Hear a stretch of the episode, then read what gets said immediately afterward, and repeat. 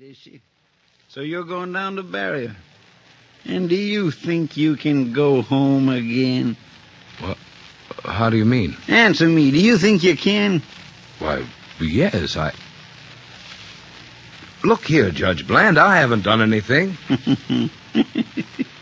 you sure? the guilty fleeth where no man pursueth, son.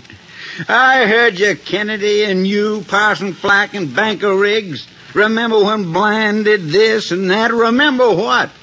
Remember Banker Riggs when you established the fastest growing bank in the state and weren't too particular what it grew on? Remember, Parson, how you've run the town all these years? A very nice little private business, isn't it, Parson? Remember. George, boy, I've been a giddy fellow. I've spent my talents in riotous living. All the forms of hellishness that saintly fellows who go to prayer meeting know nothing of. Oh, I'll warm my old age with the memories of my own sinfulness. But I also remember other things. And maybe in my humble sphere I too have served a purpose of being the wild oat of the more worthy citizens. Hmm. Goodbye, son. Don't forget I tried to warn you.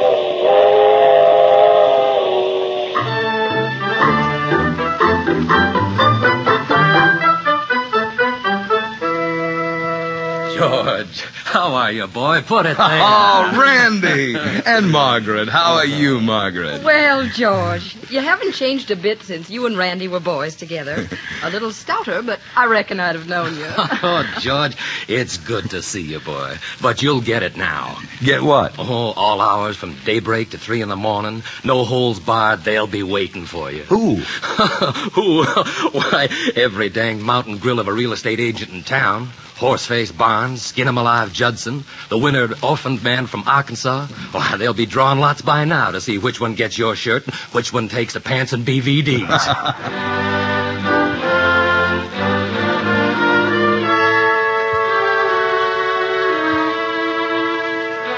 The very streets that he had known so well and remembered through the years, in their early afternoon emptiness and drowsy lethargy, were foaming with life, and there was a look on people's faces, a nervous, excited glitter, a secret, an unholy glee. Listen, George, you're going to be a $2,000 a year school teacher all your life. There are worse things than being a school teacher, Sam. You really get that two thousand. It's real. It's not real estate money, you know. You, you can buy a ham sandwich with it. You're right, George. Uh, George, that house of your uncle's on Locust Street.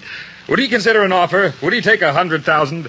well, can you get it for him? Within 24 hours. Tell you what I'll do. You persuade him to sell, and I'll split the commission with you. I'll give you $5,000. It's a go, Sam. But uh, could you let me have fifty cents on account? Oh, make him sell, boy. What's the use of keeping it? Thousands in every deal. Never heard of anything like it. Lord, Lord, what are we coming to?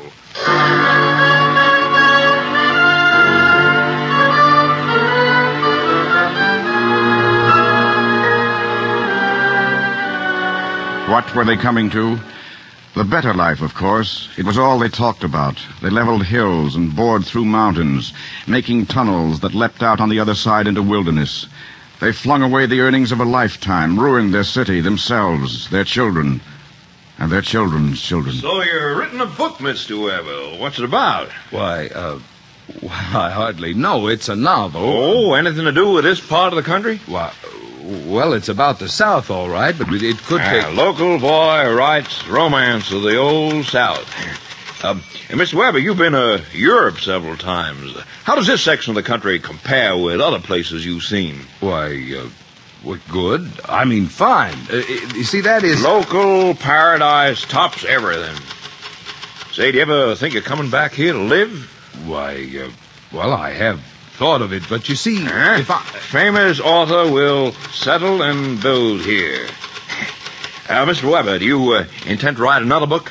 Well, I hope so. In fact, I've Ah, been. now, don't be so bashful, Mr. Webber. Say, you know what you ought to do? You ought to come back here and do for this section what Longfellow did for New England. Author plans native saga.